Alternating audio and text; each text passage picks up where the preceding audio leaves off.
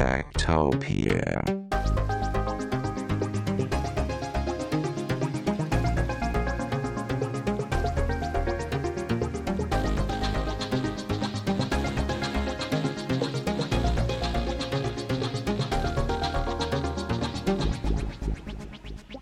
Tektopia er en podcast om mennesker og deres teknologi, udgivet af Ingeniørforeningen IDA i samarbejde med mediehuset Ingeniøren og China Experience, støttet af Innovation Center Danmark, IDA Forsikring og EUT Electronics of Tomorrow. Mit navn er Henrik Føns, og det er mig, der bestemmer i Tektopia. Tektopia.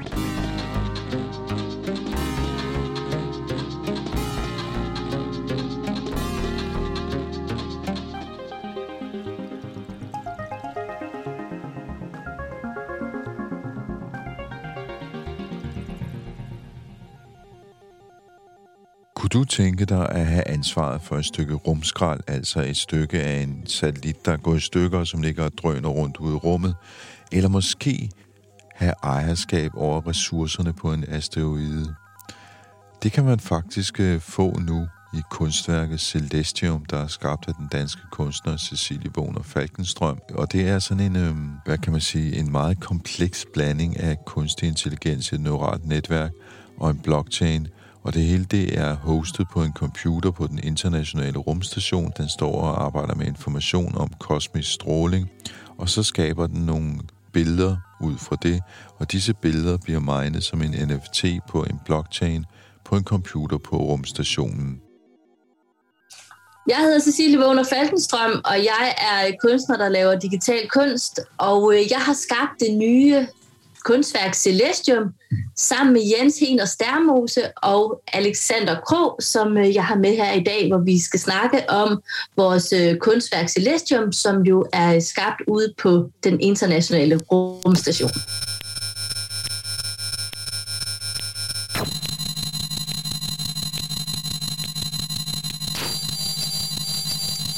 Cecilie, et kunstværk øh, på den internationale rumstation, altså hvad, hvad er det, og hvordan er det kommet derud? Og jeg mener, det rejser et, et utal af spørgsmål, det her. Hvad er det?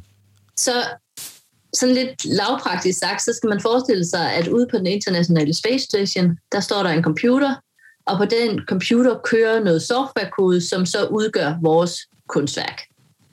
Den softwarekode er selvfølgelig super komplekst, men sådan lidt enkelt sagt kan man sige, at den består på den ene side af en kunstig intelligensalgoritme, og på den anden side af en blockchain-teknologi, som taler med hinanden. Og det vender vi tilbage til det tekniske setup, fordi når du siger, de taler med hinanden, hvad taler de om? ja, hvad hedder det? Det er jo et kunstværk, som er, er meget komplekst, det her. Men sådan helt, øh, hvad skal man sige, hvis vi, hvis vi går ind i kunstværket, så øh, som, som bruger, så kan vi jo interagere med det her øh, kunstværk fra jorden. Og øh, det vi interagerer med, det er den her øh, kombination af vores øh, machine learning-algoritme og vores blockchain-teknologi. Op på øh, ISS, der har vi vores kunstig intelligens-algoritme, som altså selvfølgelig har en masse information, den modtager fra rummet, øhm, og det er blandt andet øh, space radiation, eller på dansk kosmisk støj. Det her kosmiske støj, det bliver så brugt til at sige det øh, en lang række øh, små videoer, som øh, den her øh, kunstig intelligens øh, skaber, som øh, er videoer, der er ligesom den her kunstig intelligens, den har lært, øh, baseret på en masse billeder af rummet, så har den lært at skabe sine egne øh, visuelle manifestationer af rummet. Og det er selvfølgelig øh, noget, som vi på en eller anden måde kan genkende som universet, men samtidig så har de her øh, videoer også deres egen logik, så for eksempel så kan planeter eksplodere og blive til galakser, eller øh, man kan have nebulas, der vokser sammen og bliver til øh, planeter osv. Så, videre. så det er ligesom, man, det, er, det er en form for, øh, for visuel, meget øh, farverig eksplosion af, af rumobjekter, som, som bevæger sig i, i tid og sted, og man ligesom har sådan en fornemmelse af, at øh, universet udvider sig. Øh, kunne man sige, det er et remix af rummet? Øh, ja, eller, eller, en, eller måske en, en form for en, en kunstig intelligens, øh, frie fantasis forestillinger om, om øh, rummet. Så for at forstå det korrekt, I har lavet machine learning på øh, eksisterende information om, hvordan rummet ser ud og fungerer. Så den har lært det, og så fortolker den den kosmiske stråling til, hvordan den tror, rummet er, og hvordan den kunne forestille sig, ja, så, rummet. Så, så bliver den kosmiske støj øh, brugt til at sige det. Øh, den her, øh, de her, det her generative adversarial network, som så skaber de her rumbilleder. Så den skaber en masse rumbilleder? Med afsæt i det her kosmiske støj. Så, så den kosmiske støj er den, det random noise, som bliver brugt til at, at sige det, det enkelte billede, som er egenskaber. Okay, så den kosmiske støj er på en eller anden måde grundmaterialet? Du kan sige, det er det, der sætter bevægelsen i gang for den kunstige intelligens skabelsesproces. Men der er også et website, hvor man selv kan være med hernede for jorden. Hvordan, øh, hvordan er man selv med i det?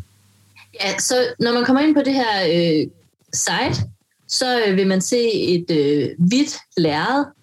På det her lærred, der øh, kan alle mennesker på jorden øh, gå ind, og så kan man øh, sætte pixels. Øhm, og det, det handler om, det er, at øh, herinde, der skal vi som kollektiv øh, art, som menneskeheden, der skal vi skabe vores fælles billede af, hvem er vi som menneskehed, og hvad, hvad er det for øh, et kulturelt billede, vi gerne vil skabe af os selv. Og det her billede, det skal så øh, sendes ud i rummet til den internationale rumstation.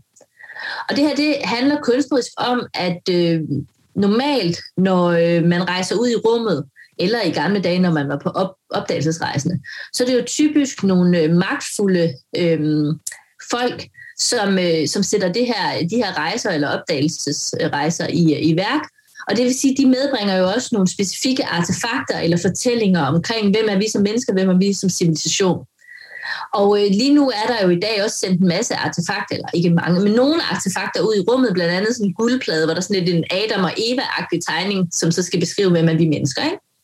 Men det vil sige, at det er jo nogle meget få, der indtil nu har defineret, hvad andre potentielle øhm, bevidstheder, der kunne befinde sig ude i rummet, vi, vi, vi oplever, hvis de skulle møde noget, der repræsenterede os.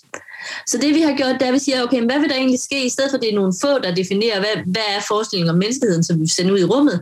Hvad nu, hvis vi alle sammen kollektivt samskaber vores fælles billede af, hvem vi som mennesker ser os selv som, og det er så det, der bliver sendt ud i rummet.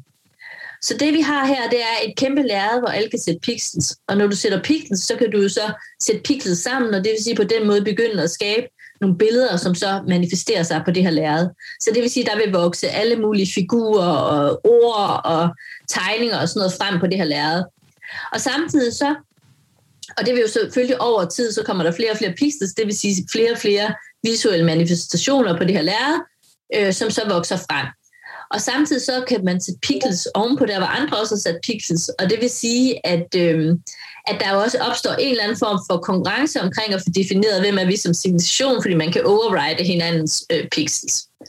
Øh, det, de her pixels, man sætter, bliver så minet ned øh, som transaktioner på vores blockchain. Og det vil sige, så lidt visuelt fortalt kan man sige, at øh, hvis man kører vores blockchain-kode, så vil man se det her billede, som om det var ligesom hvis det var en video, så vil du starte med et helt hvidt lærred, og så kommer der flere og flere og flere pixels, det vil sige mere og mere visuel manifestation på det her lærred, og til sidst så vil du have et lærred, der er fuldstændig farverigt og fuld af figurer øh, og ting, der er tegnet. Ikke?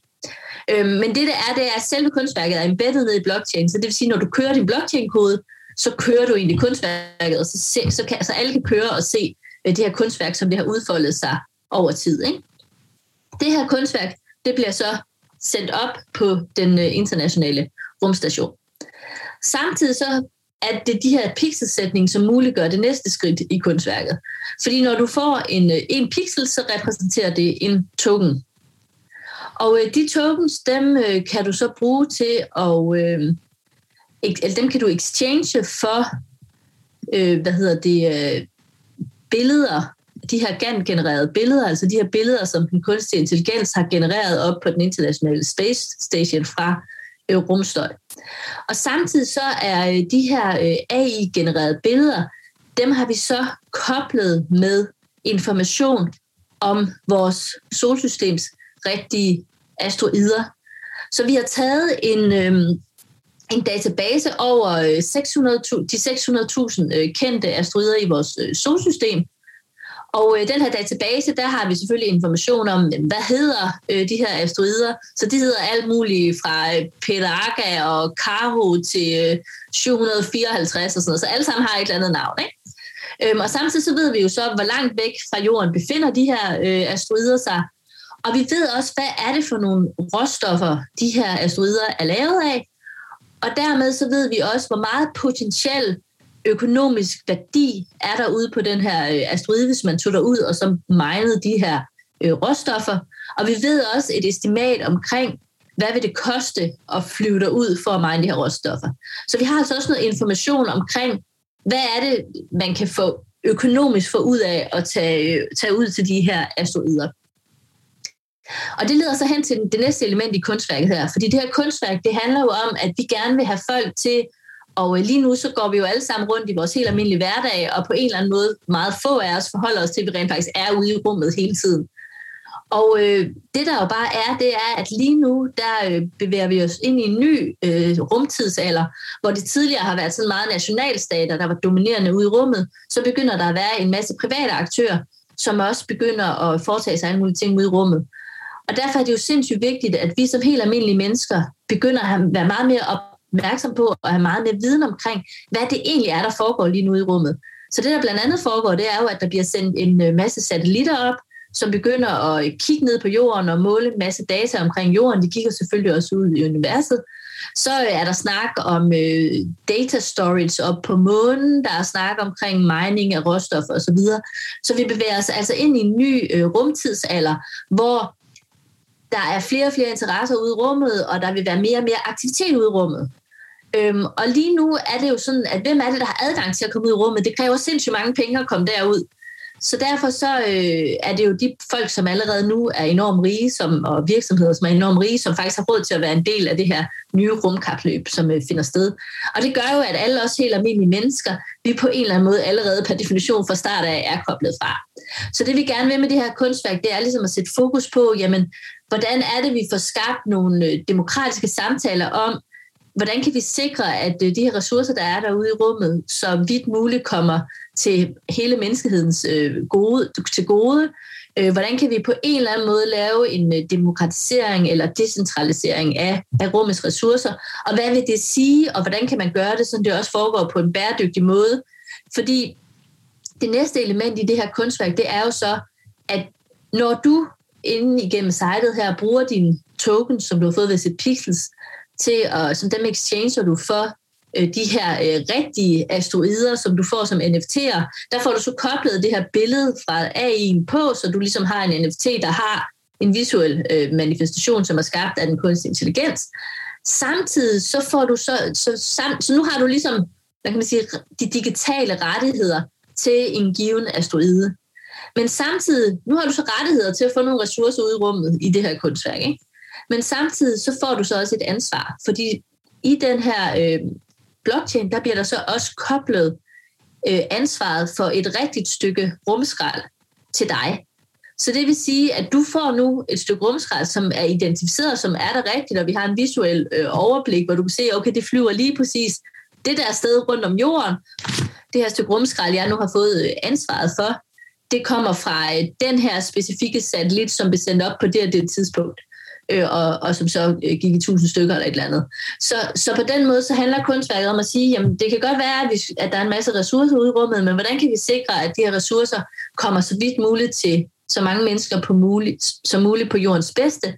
Og samtidig så skal vi også sikre, at det foregår på en øh, bæredygtig måde, den her øh, hvad skal man sige, ressourcehøst, der foregår ude i, i, i rummet. Fordi lige nu, har du intet ansvar. Altså, du kan bare sende en satellit op, øh, den kan blive sprængt i tusind stykker, og så ligger det bare som rumaffald øh, rundt om vores planet. Og du har ingen ansvar for, at det her rumaffald på en eller anden måde bliver taget ned igen, eller der bliver gjort noget med det.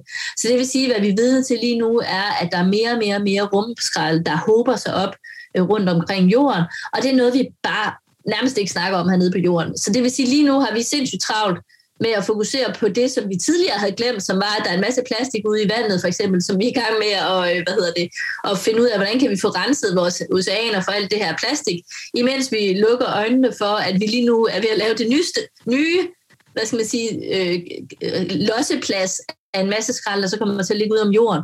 Og det er jo klart, det, altså, skrald, der ligger rundt om jorden, har jo en sindssyg påvirkning for, for, for jordens øh, Altså, atmosfære, og derfor er det jo enormt vigtigt, at vi, at vi er opmærksomme på det.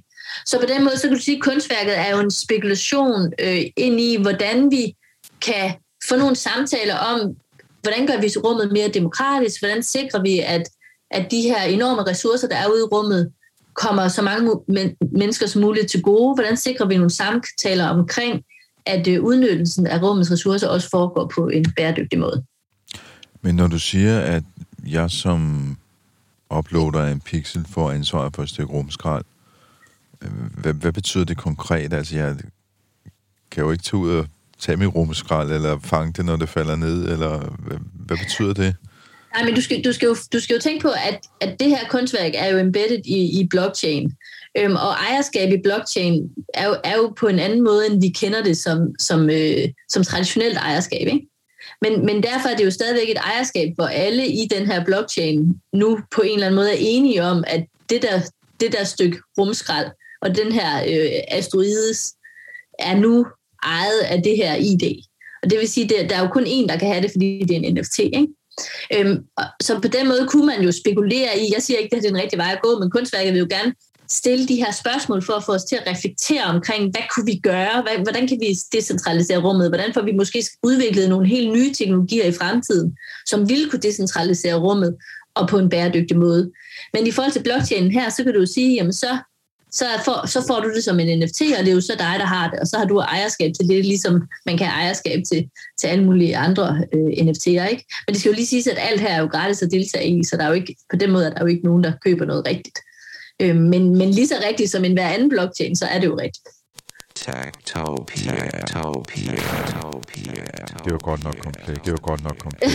Det var godt nok kompleks. Det var godt nok kompleks. Det var godt nok kompleks. Det var godt nok kompleks. Det var godt nok kompleks.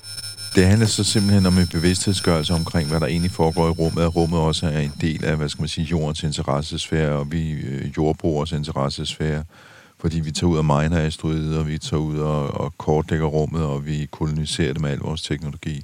Ja. Og, og det du siger, at vi skal være opmærksom på, at det er faktisk private aktører, der i vidt omfang gør det i dag. Så rummet kan gå hen og blive ejet af meget rige private aktører en Elon Musk eller en Jeff Bezos, for eksempel. Ja, du kan også sige, at det er ikke sikkert, at det kan blive ejet af, men, fordi lige nu er der jo ikke nogen, der må eje noget i rummet. Men til gengæld så vil det sige, at man må gerne tage ud og bygge en mine, og så, og så kan du tage de råstoffer. De råstoffer, du tager altså dine. Så det vil sige, der kan blive, ligesom vi kender fra internettet, som jo egentlig er en per definition ting som en meget demokratisk teknologi, så kom der nogle store gatekeepers, og det vi kender som tech-giganterne i dag, som fik sat sig på det. Ikke? Øhm, og der kunne man forestille sig, at, at, at der kunne ske det samme i rummet, så der kommer nogle enormt store aktører øh, med enormt stor magt, som sidder og høster ressourcer op, fordi de kom først ud. Det var dem, der havde magten til at komme ud. Og så sidder de og høster en masse ressourcer, det vil sige, at alle os andre, vi har ikke råd til at komme derud og få del i, i den her guldjagt, det vil være. Ikke? Hele det her projekt, du beskriver her, øhm, det har du så lavet i samarbejde med NASA, går jeg ud fra, fordi det ligger på en international rumstation, eller, eller med andre også, ikke? Nej, så det er et øh, kunstværk, som har været over et øh, år undervejs. Og øh, vi har selvfølgelig arbejdet sammen med en øh, række aktører. Så her fra Dansk Grund, der har vi øh, startet projektet sammen med øh, iværksætteren Niels Sibransen. Og så har vi så haft øh, kontakt øh, over, eller har kontakt over i USA med nogle rumiværksættere, som så er dem, der også har kontakt med NASA. Så vi har haft en lang proces, som har handlet om øh, selvfølgelig en masse sikkerhedsgodkendelser af vores øh, kodebase, altså af det software, øh, som skulle øh, sendes op på ISS. Øhm, og vi har faktisk også lavet øh, en, en række sådan on-ground tests øh, i Texas, for ligesom at, at sikre os, at øh, hvordan koden kører. NASA har jo enormt brug for at vide, at det her ikke er en øh, kodebase, eller nogle algoritmer, som kan foretage sig et eller andet øh, forfærdeligt destruktivt op på den internationale rumstation. Ikke? Så der har været en enorm lang øh, sikkerhedsgodkendelsesprocedure, som faktisk har taget næsten et år.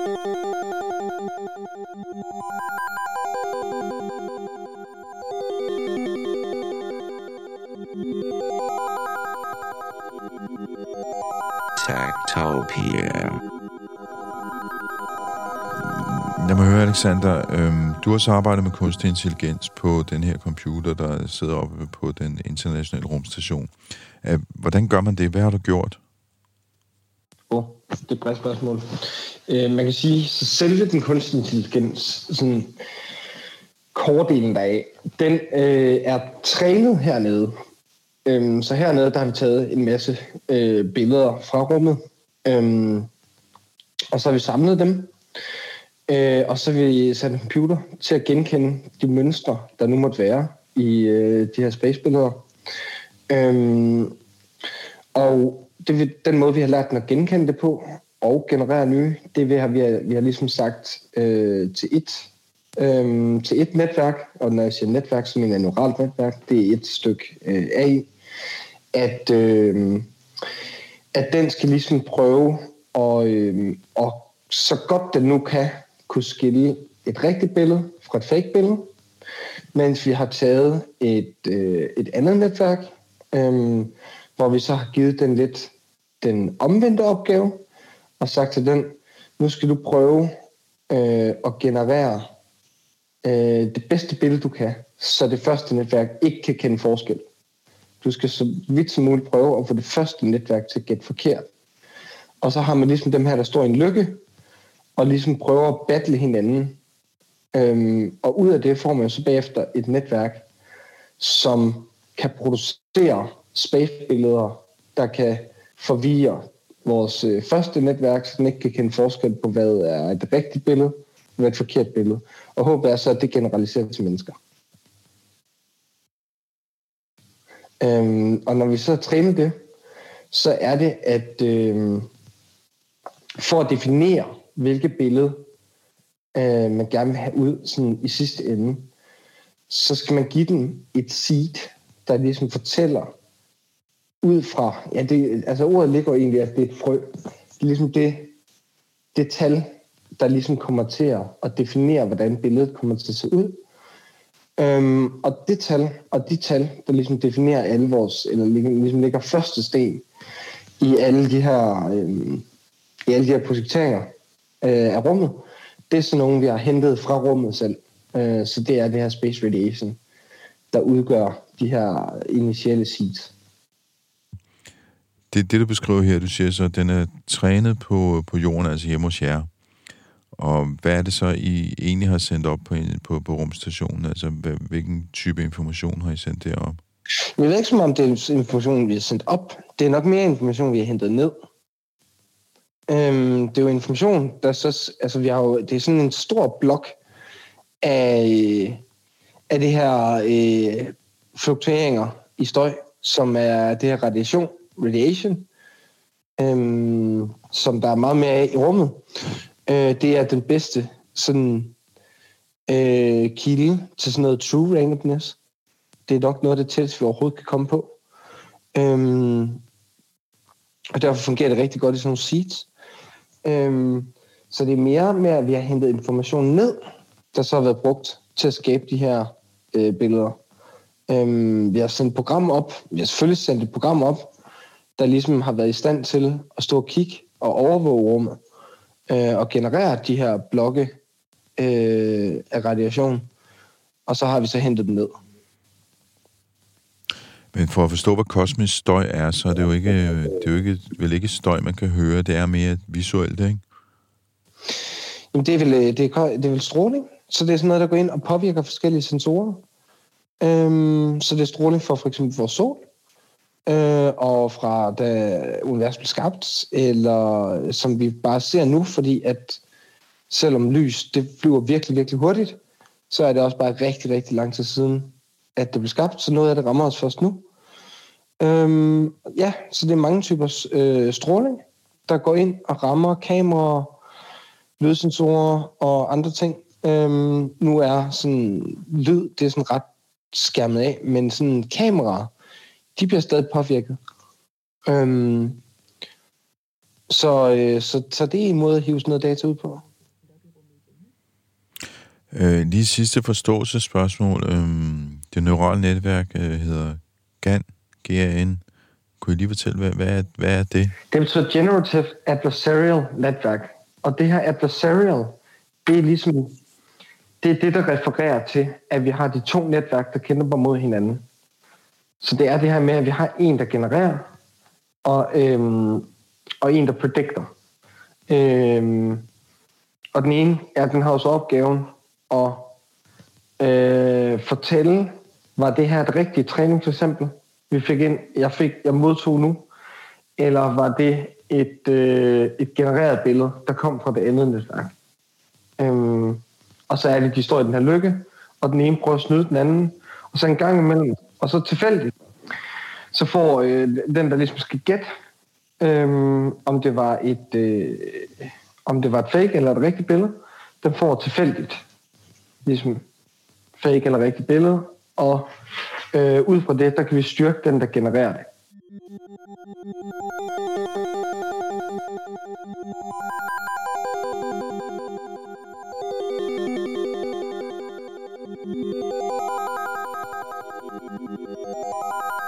Tactopia.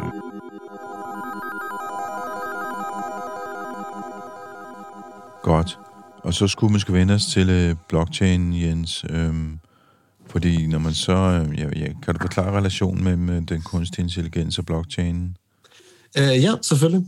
Hvad hedder det? Altså, blockchain kommer jo lidt ind i billedet, som baseret på, på, på, uh, på ideen bag kunstværket, det her med, uh, det her med, at, at det, sådan, det, det, er lidt, det er lidt en snak om, om, hvad vi gør med alle de her ressourcer i, i det system, vi har lige nu. Og det system, vi kender til lige nu, det, det, er, jo, det er jo ofte finansielt, kan man sige. Øh, det, vi, bruger ofte, vi bruger ofte vores penge til at finde ud af, hvordan vi skal distribuere ressourcer. Um, så vi snakkede jo sådan lidt om, jamen, øh, hvad vil, hvad vil sådan en, en futuristisk AI, der er ude i rummet, bruge som valuta til at gøre det her med? Og der er jo selvfølgelig kryptovaluta, som jo er det, det helt nye øh, og decentraliserede systemer. Det, det passer jo godt ind i den her historie.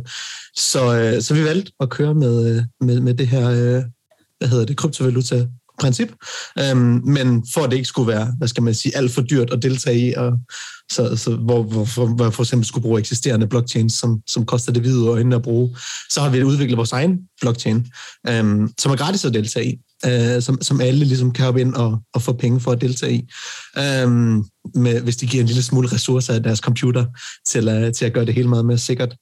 Øhm, og det relaterer sig så til de her, de her space-objekter i form af, at øh, nu har vi jo så et, et finansielt system, vi ligesom, og folk har penge på det i det her finansielle system.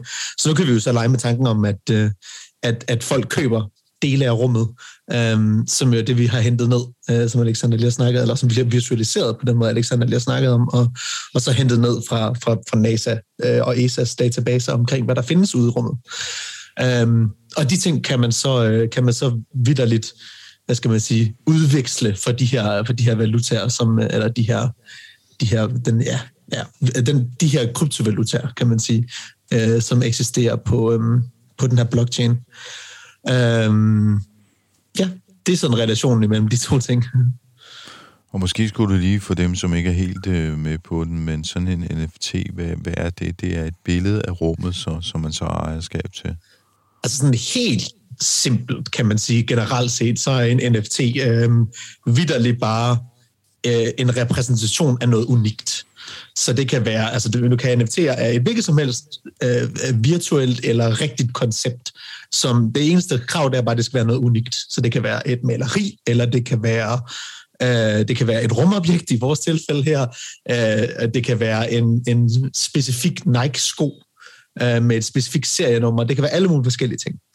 Um, og det, øh, fordi det gode ved sådan, hvis det er unikt, så kan vi, øh, så kan vi nemlig lægge det ind på den her blockchain som noget unikt. Um, og, og så kan vi genkende den fremadrettet, og så kan vi altid gå ind og, og specifikt sige, hvem det er, der ejer den, uh, når den er lagt på som en NFT. Um, øhm, og det er faktisk det, NFT står for. Det står for Non-Fungible Token. Og Non-Fungible, det betyder bare, at uh, ja, det betyder essentielt bare, at det er unikt.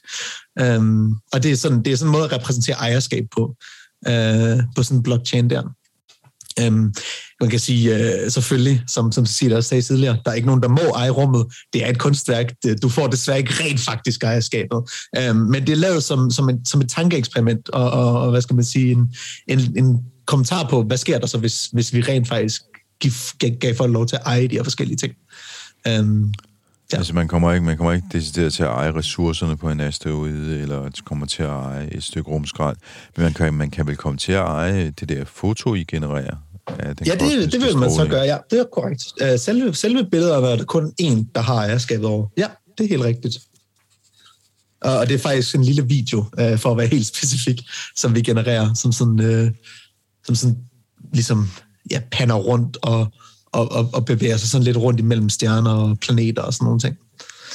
Men Jens og Alexander, hvad har været jeres største udfordringer ved at arbejde sammen med, øh, med de forskellige aktører i det her, det her værk? Jeg tænker på NASA og rumstationen og så videre største udfordring, øh, nu har Cecilie så heldigvis været håndteret mest af det kontraktuelle og sådan nogle ting, men, men teknisk øh, har den største udfordring, den største udfordring, det har nok været, at sådan, øh, i hvert fald i, i relation med de andre, så har det været sådan, at vi skulle isolere af den her, den her, det her stykke kode, øh, det her system, fra resten af computeren, og der, der kraft også resten af ISS. Um, øhm, og i den sammenhæng, der, har vi, uh, der fik vi hjælp fra nogle virkelig, virkelig dygtige mennesker, som, som arbejder uh, på noget, der hedder Ubuntu, um, som er sådan en, en Linux... Uh, et Linux-operativsystem. Øhm, nogle rigtig dygtige mennesker derfra, som hjalp os med at, øhm, at konstruere en virtuel maskine, øhm, som, øh, som var sikker, men også lille nok til, at øh, det ikke tog alt for lang tid at sende den derop. Øhm, og så vi, kunne, så vi kunne isolere hele den computer, vi ligesom arbejdede på, øh, fra resten af computeren. Øhm, det, det tog noget tid at udvikle den, det system.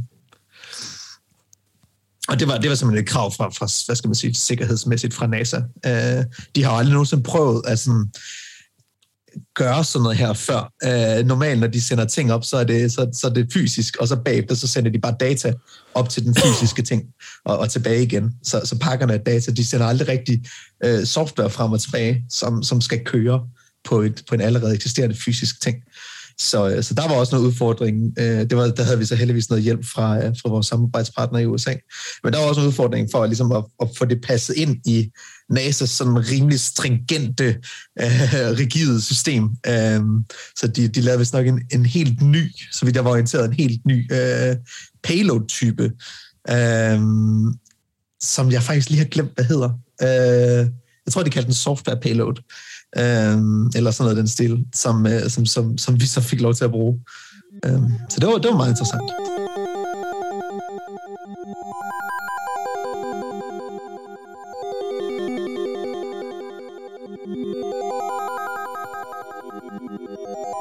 Taktopia. Og, og hvor længe kører projektet? Altså, hvor længe kan man gå ind og sætte pixels? Øh, det kan du gøre de næste par uger, og så øh, bliver de her pixels så øh, via deres blockchain sendt op i rummet, og så bliver de så øh, minet øh, op på den internationale rumstation. Og det her billede, øh, som det her samskabende billede om vores fælles kultur, vi alle sammen har øh, skabt med at sætte pixels, det bliver så også øh, sendt op på den internationale rumstation, og det regner vi med kommer til at ske i marts. Kunstværket, hvad hedder det, øh, kan jo blive udstillet, øh, hvad hedder det, så man kan se øh, øh, alle de her visuelle ting, og man kan, man kan se ligesom den her blockchain, der kører, så man kan se alle de her pixels, der vokser frem til det her billede. Øhm, og man kan ligesom hele den der logik, der er omkring, at du interagerer med kunstværket og får ansvaret for både noget, nogle asteroider, nogle dertilhørende visuals, men også hele det her rumskrald. Det har vi har også en masse visuelle repræsentationer af både øh, universet med asteroiderne, men også alt det her rumskrald, der kredser om jorden. Alle de her visuelle ting, øh, kan jo blive til en interaktiv, eller er en interaktiv øh, installation, hvor du ligesom også som beskuer kan gå ind, og så kan du jo så sætte pixels og, og være en del af de her øh, transaktioner omkring og, og modtage de her øh, asteroider og rumskraldet inde i selve den kunstneriske oplevelse på et, for eksempel et museum. Øhm, så på den måde kan du sige, det er jo, det er jo et blockchain-baseret kunstværk, og det vil sige, at der kan jo altid komme øh, ja, nye interaktioner der med nye ting, der kommer ned og ligge i blockchainen. Så det slutter ligesom ikke. Øh, det slutter, altså folk kan blive ved med at interagere med det. Øh, men det er jo klart, at de interaktioner skal jo så sendes op og, og mines op på ISS over tid. Ikke? Så hvad skal man sige, den første blok, øh, den, den blok folk øh, ligesom øh, øh, tager udgangspunkt i lige nu og, og placerer deres NFT'er i, i, i henhold til. Øhm, den blev også mined op på ISS til at starte med. Og nummer to blok, som, som alle de her nye NFT'er er placeret på, kommer op på ISS og bliver minet derop. Øhm, og efter det, øh, så, øh, så, øh, hvad hedder det, så, så bliver, hvad skal man sige, så, øh, så, så, så kan man ligesom sige, så, så frigiver vi ligesom eller vi, vi, vi siger ligesom, nu, nu, nu kommer vi ikke til at mine flere blokke, så nu må resten af, hvad skal man sige, internettet ligesom overtage øh, de her blokke og den her blockchain, hvis de har lyst. Så, øh, og, og så kan man sige, hvis, altså, hvis den så fortsætter med at blive minet bagefter, hvis der er nogen, der har lyst til det, og, og den fortsætter, jamen, så vil det her øh, ejerskab af de her NFT'er jo selvfølgelig også, øh, hvad skal man sige, være, være, være øh, være, ja, være sådan konkretiseret. Øh, det, det vil jo eksistere for evigt, øh, så længe der er folk, der bruger det. Øhm, og hvad folk gør med det, det må de jo så selv finde ud af, kan man sige. Det er jo deres, det er deres, deres egen NFT, de selv bestemmer, hvad de vil gøre med hvad hedder det? Øhm, så sådan en blockchain, der skal man jo altid lige finde ud af, hvor al den her værdi, der findes på blockchain, det kommer fra. Øhm, og der er sådan forskellige strategier. Øh, den strategi, vi er gået med, det er, at øh, al værdi, det blev skabt på, på block zero, som vi kalder den, den, den første blok. Når man snakker computersprog, så starter man altid på 0. Øh, så, så block zero er det, den hedder. Og så, øh, hvad hedder det? Øhm, og den blev så minet op på ISS, og det var den, øh, hvad skal man sige, ved siden af AI'en der, der, der fik fat i alle, øh, alle de her fine, fine seeds, til at, at generere billeder med, så var det også øh, den samme AI, som ligesom, øh, som ligesom fik lavet den her Block Zero, og, og lagde al værdien ind på selve blockchainen, og øh, al den værdi, som folk nu kan, kan få ved at sætte pixels.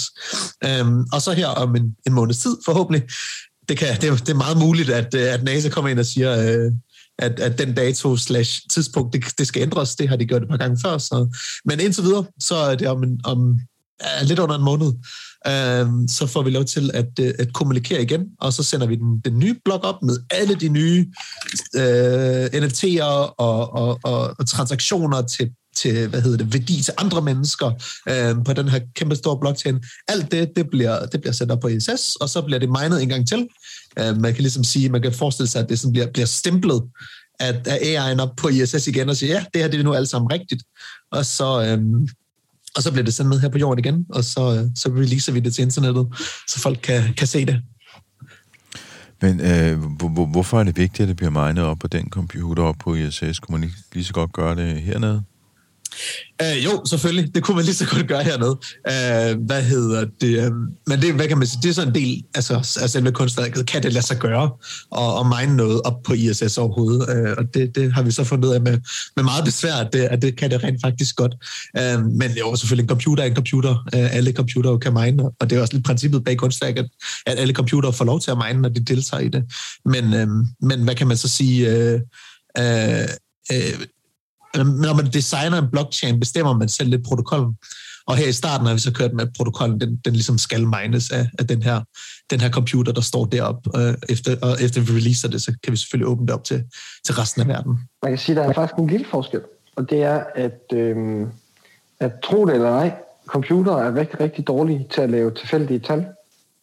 Øhm, og så er hele det her spørgsmål om, jamen, hvornår er noget tilfældigt nok? Til, at det er godt nok i for eksempel krypteringsalgoritmer, der sikrer pengetransaktioner, som sådan noget blockchain rent faktisk er.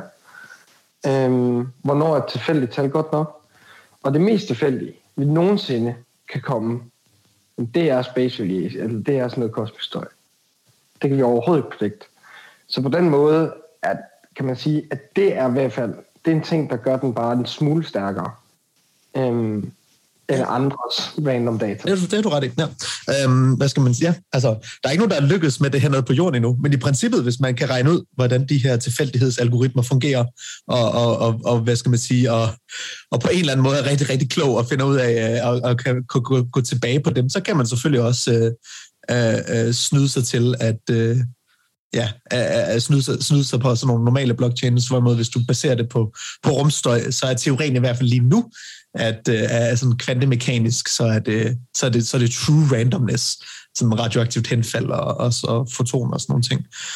Um, så så det, det, det er i hvert fald teorien lige nu. Det er rigtigt, at, at, at det her det er faktisk i hvert fald om ikke andet tættere på at være true random, end det man finder på hernede på jorden. Um, ja. Det, som også rent sådan, uh, kunstnerisk gør, at det er afgørende derude i rummet, det er jo det der med, at vi der er jo forskel på sådan at, at lave et kunstværk om rummet, og så lave et kunstværk, der rent faktisk er i rummet og relaterer sig til, til rummet. Så derfor så er der jo et eller andet omkring, at hvis vi gerne vil, vi vil jo gerne skabe en debat omkring, hvad er det, vi mennesker skal ud i rummet, og hvordan vi gør vi det på en måde, så vi alle sammen på en eller anden måde menneskemæssigt får mest muligt ud af det. Og der står, er det bare stærkere rent kunstnerisk, at det rent faktisk er en, en computer, som er ude i rummet, som det her kunstværk øh, eller en del af kunstværket i hvert fald øh, foregår på.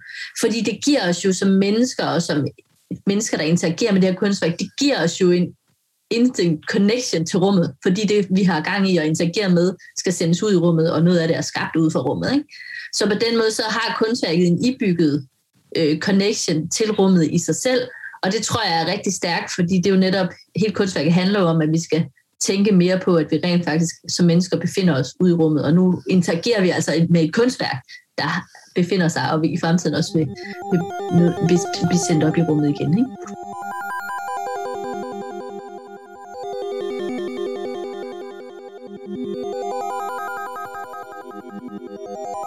Tactopia.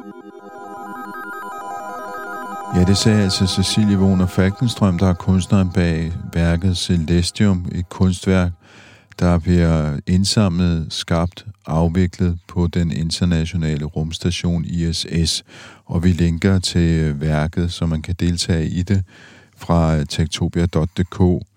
Og det er også på tektopia.dk, du kan finde tidligere podcaster. Der er også et par stykker, som øh, handler om Cecilie Wohner Falkenstrøm og hendes tidligere projekter med kunstig intelligens.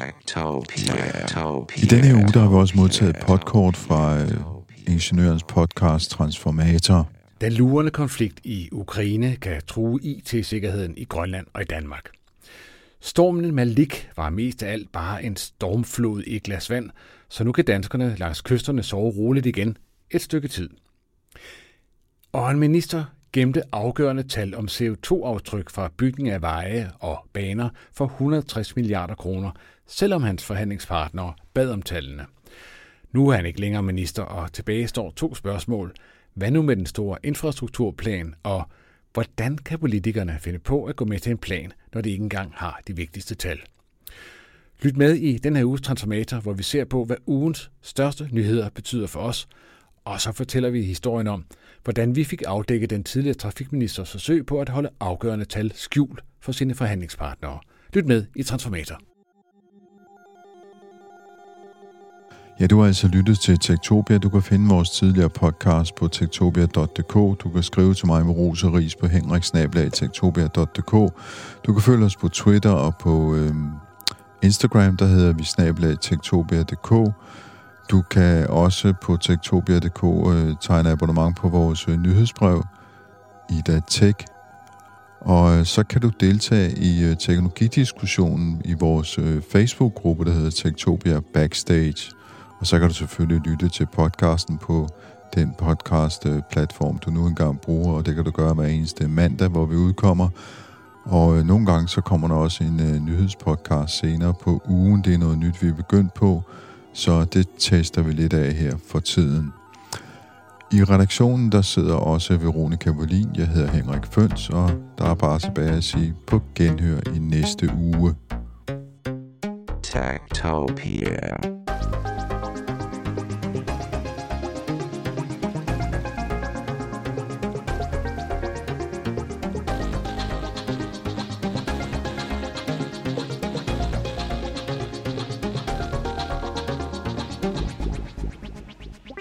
Techtopia. Tektopia er en podcast om mennesker og deres teknologi, udgivet af Ingeniørforeningen IDA i samarbejde med mediehuset Ingeniøren og China Experience, støttet af Innovation Center Danmark, IDA Forsikring og EUT Electronics of Tomorrow.